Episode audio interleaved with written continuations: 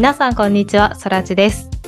気になるラジオではオーディオ、楽器、カメラにフォーカスを当てつつ今話題になっているニュースや気になったことなどを織り交ぜながらゆるく話していく番組です。また番組で気になった内容や番組の感想などのお便りもお待ちしておりますので番組概要欄のフォームからどしどしお寄せください。さて今日は清水さんと菅野さんと話していきます。よろしくお願いし。ますよろしくお願いします。よろしくお願いします。今日はオーディオについて話していきますよ。お願いしますね。ありがとうございます。で今日特にあのレコードについて話していくんですけど、はい、菅野先生が最近レコードも あの趣味の一つに加わったということで、いや、なんか意外だね。なんかそこはなかったんだね。確かにそうですよね。うん。正直言うと、この仕事を始めるまで、まあもちろん存在知らないわけじゃないですけど、自分で手にして聞こうと思うシーンが全くなかった。私も、いやはいはい。今回この題材聞いて、実は清水もちょっとレコードに興味があって、はいはい。そうなんですか？そうなんです。あの、レコードで音楽を聴きたくて、ちょっと今、あのー地元離れて、はい。こう地域拠点拠点をこう転々としてるんでなかなかそのオーディオを組んでっていうことができないんですけど、絶対自分の一つの夢で、あのー札幌に帰って自分の部屋あの借りたらオーディオを組んでレコードで音楽聴くっていうのがええあのやりたいことの一つなんですよ。そうなんですね。なんかすごく意外でしたそのから。この話を今回はこのテーマでいきますって聞いてはい。おおと思って菅野先生に教えてもらえると思ったら 菅野先生も意外や意外あこれからなんか興味を持って始めるんだと思ったんで、うんうん。なんか個人的に今回のテーマはすごく楽しみにしてます。ああ、そうなんですね。ああ、よかったです。まず私そもそもレコードもあんま知らないんですけど、オーディオって何っていうのを分かってなかったんですよ。あ、はいはいはい。で、まあ調べたんですよ。あの、何でしたっけあの、最初にで。で読み込む機会があって、音質を変える機会があって、音を発する機会がある、こう3段階があるっていうあはい。のを。そうして、オーディオなんだっていうのをうんうんうん。今日調べてちゃんと知りました。はい。買ってる商材なのに全然知らないでやってたんですけど それでレコードってじゃあ何が違うのっていう感じなんですよね私からしたら、はいはいはい。先生教えてくだああ、さい、いいです。と、まあ、レコードね。うんまあレ、レコードプレイヤーのなんかイメージとなる、こう、写真というか、うんうん回ってるものの上で何かが滑ってて、音が流れる、流れてるっていうのは多分イメージつきますよね。つきますねはい。で、えっ、と、基本的にその音っていうもの、人の声だったり、えーギターの弦だったり、うんトランペットの飛んでくる音だったり、すべて、あの、波なんですよ。波な波。はい。なんか中学生の時習った気するな、なんか空気を揺らすことによって伝達してくるものなんですね。はいはいはいで、まあ音楽の記録メディアっていう話をすると、まあいろんな種類があるんですけど、そのうちレコードっていうのは結構古い技術の一つでございまして、その音の振動を円盤に溝を掘って記録してるんです。で、その溝を逆の手法を取って読,、えー、と読み取るって言ったらいいのかな。溝をこうなぞっていくと、うん。記録した音を取り出せるんですよ。うん。その針が振動から音を出してるってことなんですか？そうその針が溝の中を走ることによって、はい。鳴っていた音を刻んだ盤からその音を取り出せる。えー。うん。じゃあ、はい。本当にあのレコードのそのなんとなくあるこう縦縦のはい輪っかみたいな線の、細かく見たら細かい溝があるってことですか？そうなんです。え手でー、そうなんだ。手で触るとザラザラ、ザラザラしてます。へえーそうなんですね、はえい。で、レコードってこう、盤面を上から見ると、ーうんうん。6本ぐらいちょっとだけ太い溝があるんですね。わかります？イメージつきます？うん。実はあるんですけど、そこ、あの、溝がないところって無音なんですよ。えー、そうなんだ、うん要は CD でいうとこのトラック1が外の外周から1個目のザラザラっとしたところトラック2がちょっと1ミリ弱の溝があって、その次のザラザラしてるとか。ええそうなんだ。その、うん、1ミリちょっとぐらいの溝で曲をこう。配置してあるんです。そうそうそう。うん。あじゃあちゃんとやっぱ考えられてそこの分けをしてたってことなんですね。そうなんです。そうなんでうん。で、うんレコードはい。がまあできたうん。ことによってですよ。ちなみにいつできたんですかレコードって？いや、それこそ私全然もうこれから始めるくらいだから全然、あの、まだまだ。全然まだまだ。レコードを録音再生するシステムは、うん。1877年うにエジソンが世界で初めて成功させたフォノグラフと呼ばれる円筒形の録音板を使用した装置から始まる。エジソンなんですか？円筒形だから丸い筒のなんだろうか、うん、く管みたいなやつですよね。円筒ですからね。水筒みたいな形してるってことですね、多分。えでー、そうなんだ。そこから、うん、そこから10年後に円盤型になったと。あ、割とすぐなんですね。じゃあ、そこからなったのは。そねうんその記録してる溝の形を丸い筒から平べったい盤に変えたっていう、まあ、ちょっとすごい端折っていうとそういう形ですかね。うーん。なるほど。うん、で1920年に、はい。かな査定でお伺いするお客様が年配の方だと電蓄電蓄っていうんですけど電気蓄音機っていうのが実用化されてそれってあのお花みたいにこうパーって花開いてる感じのおそうです。やつですか？あれそうです。あのビビクターのビクターの犬ニッパー君が耳を傾けてるあ絵にわかる。わかるる。あれです。あれです。ビクター。あれは手で回す、えっと蓄音機っていうのが私たちはよく見るんですけど本当に電蓄っていうのは多分あんまり見ないんじゃないですかね多分。蓄音機っていうそのあの大きさであれにマッチするサイズの盤面に音を記録して再生できるようにしたっていうのが、こうレコードの日本で流行り出したところの発端じゃないかなと思います。あそうなんですね、じゃあ本当に100年前ですね、もう。そうですね、そうですね。レコード100年ですね。はそっか。い。うん、でですね、はい。その レコードってなんかこう最近再燃してきてるなんて、いやいろんなショップできてますよね、うん、そうなんです多分よ。若者に、うでん、特集やったりとか。確かに。そうです、そうです。で、あの、レコードの、うーんとですね、衰退の話、ちょっと寂しい話で衰退の話をすると、はいはい。私が生まれた1982年はい。に、実は CD がほぼほぼ実用化されて、うんうんソニーが発売した時期なんですよ。80年だったかうん81年だったかぐらい。で、そこでやっぱり CD がぐわっと伸びながら、えっ、と、レコードの販売数、生産数っていうのは落ちてったんです。うん、やっぱり新しい記録メディアを求める人が多かったんですね。うんうん、なんでかっていうとまず盤面がちっちゃい、うんそうですレコーねうん。うん。30センチの盤から12センチの盤になって同じ長さをい表と裏と入れ替えしなくて聞けるっていうところだったり、はいはい。ん？うん。あレコードって両面あるんですよ。A 面 B 面ってあるんです。えー、そうなんだ、はい。初めて知った。それで音が違うってことですか？曲が違うんです。へえそうなんだ。CD って頭から聞いたら大体10、うん、12曲まあ13曲うんうんうんうん。ありますね。で、えっ、と、1曲5分として、だいたい60分とか70分くらいの曲を収める企画なんですけど、CD って。うんレコードも表と裏でだいたい同じ分数刻めるんですよ。へえそうなんだ、うはい。で、表と裏、えー要は、なんていうのかな。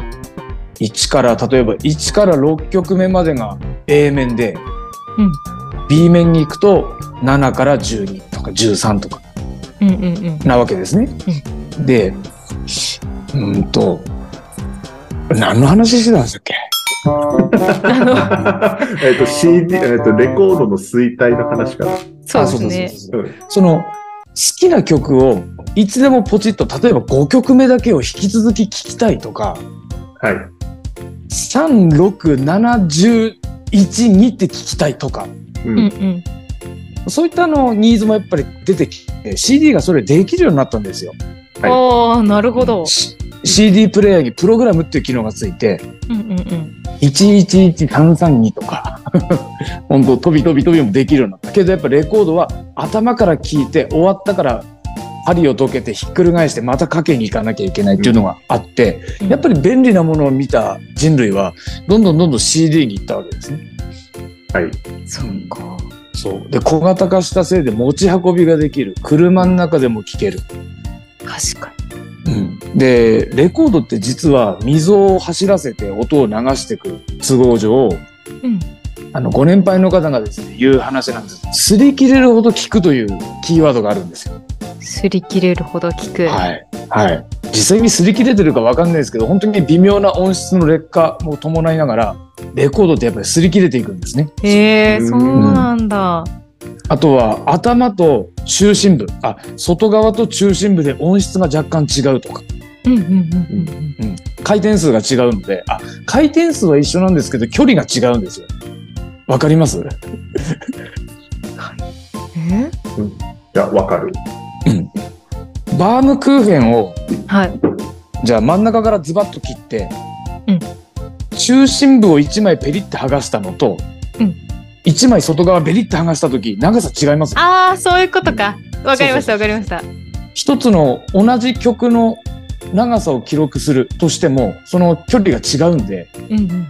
音質が若干異なるとへえ。だから実はアーティストは自分の一番これだという曲は頭の方にいるんですね。いそういうこだわりもあるんですね。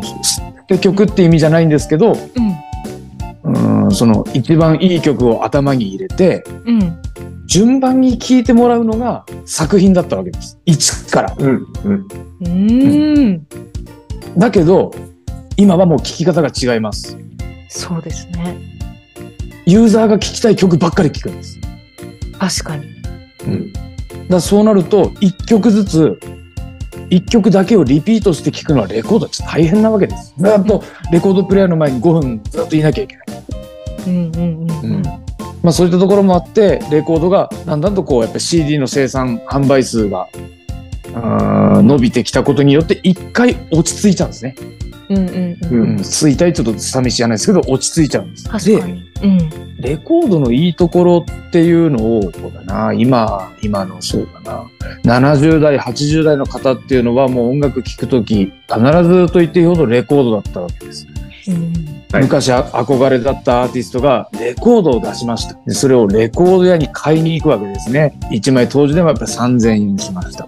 うんうんで、やっぱりその、アルバイトをしたとか、なんかお小遣いで買ったっていう話もやっぱお客様から聞きますけど、本当に、うーん、なんていうのかな、ラジオで聴いてたアーティストの歌を自分が聴きたい時に、そのタイミングで聴けるだけでも素晴らしかったので、うん。なるほどな。特にレコードにすごく思い入れがあるんですよ。70代、80代の方って。うんうんで、その聞くお作法、準備もあるし、うん。システムを整えるのにも相当やっぱり手間と苦労とかかっていたので、やっぱり話されることを聞くとやっぱその熱量ってだいぶ、なのかな、あったかいっていうか、熱いというか、うん、そういったところあるんですよ。私の時代だったら、うん。もうなんだろう音楽を聴くってなったらもう手元にあるウォークマンからスタートなんですよ正直そのウォークマンで何ウォークマンですか ?CD ウォークマンですか ?MD ですか？あカセットですか？なんだろうもう映像見れました私の時映像？あ、ネットワークウォークマンだ。わかんないんですけども映像見れて、はいはいはい。次アップルが出たやつもあってあはいはいはいえはい。、ごめん、俺そのネットワークウォークマンっていうの知らない。映像見れるの、ありましたよね、うん映像収録もできるウォークマン。まあ、ウォークマンって言ったからネットワークウォークマンかなと思ったんですけど、液晶画面がついてるわあそうですそうですうんうん。で次の曲とか、あの、ジャケットの絵が映せるんですかね。あそうですあと PV とかも見れました入れたら、えー、すごい。はいはいはいはい。それがなんか当たり前だったから、そのうん曲一曲一曲に対する思い入れは、確かにそのレコードを聴いてた人よりかはあんまりうんないって言ったらあれですけど、っていうイメージですね。はいはいはい。要はですね、あの、レコードのジャケットさっき30センチって言いましたけど、はい。レコードで出してた、そうだな、50年前のアーティストが、うん30センチのジャケットで出しました。その後 CD にしたら12センチの CD でジャケットになりました。うん今、液晶の画面の中で見えるジャケットの大きさって大きさどれくらいですか、そらちさん？もえ、なんかもうほんとインスタグラムの写真ぐらい。うそれぐらい大きかったらまだいいです。親指の爪の先ぐらいですよ、下手したあ、そっか。ら。そうですよね。データですもんね。ほぼ。そう、データなんです。で、確かに。その、ジャケットを持つっていう価値観の違いもあるんですね。うん。うんうん。うん。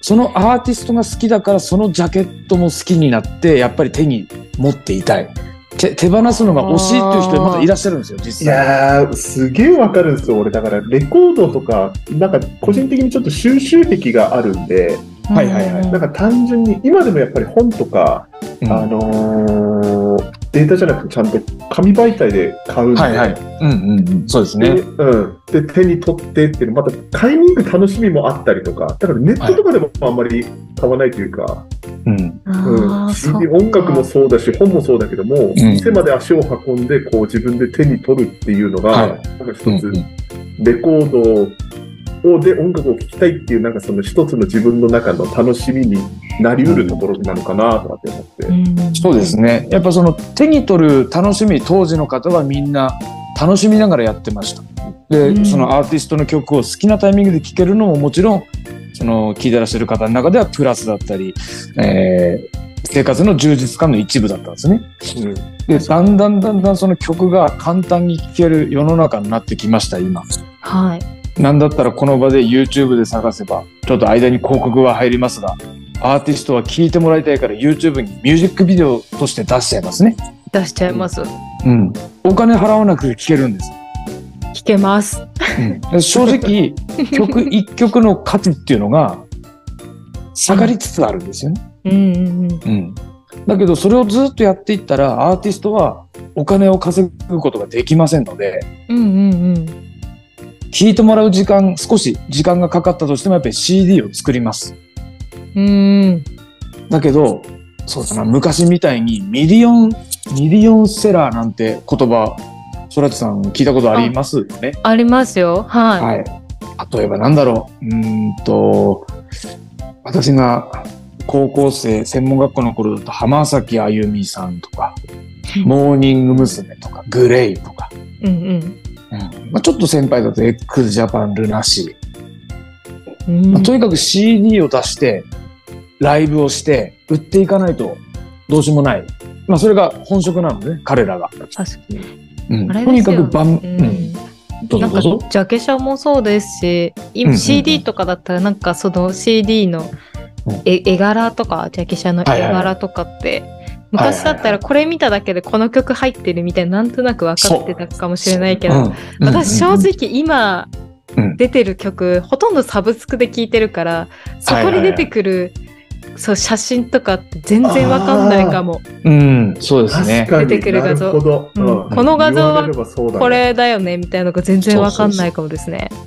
でそのジャケットを見ただけで時代背景とかですねうん。その時の流行りのファッションとかうん曲曲の言うと、うん。ね、それこそ井上陽水とか南こうせつとかそこら辺を見るとあ当時こういうファッションだったんだみたいな ちょっともじゃもじゃ頭にパンタロン履いてみたいなあの670年。うんまたなんか特殊なとこ行ったような気がする。うん、まあそういったのもうん。まあ、次でまたお話ししようかなと思うんですけどブームがこう2点3点する中でうん。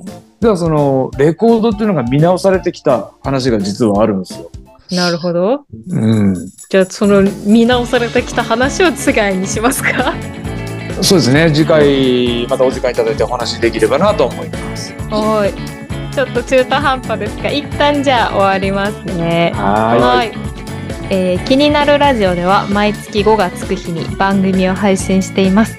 これからもオーディオ楽器、カメラにフォーカスを当ててゆゆるく話していきますので、もし気に入っていただけましたら、フォローしていただけると嬉しいです。今日はありがとうございました。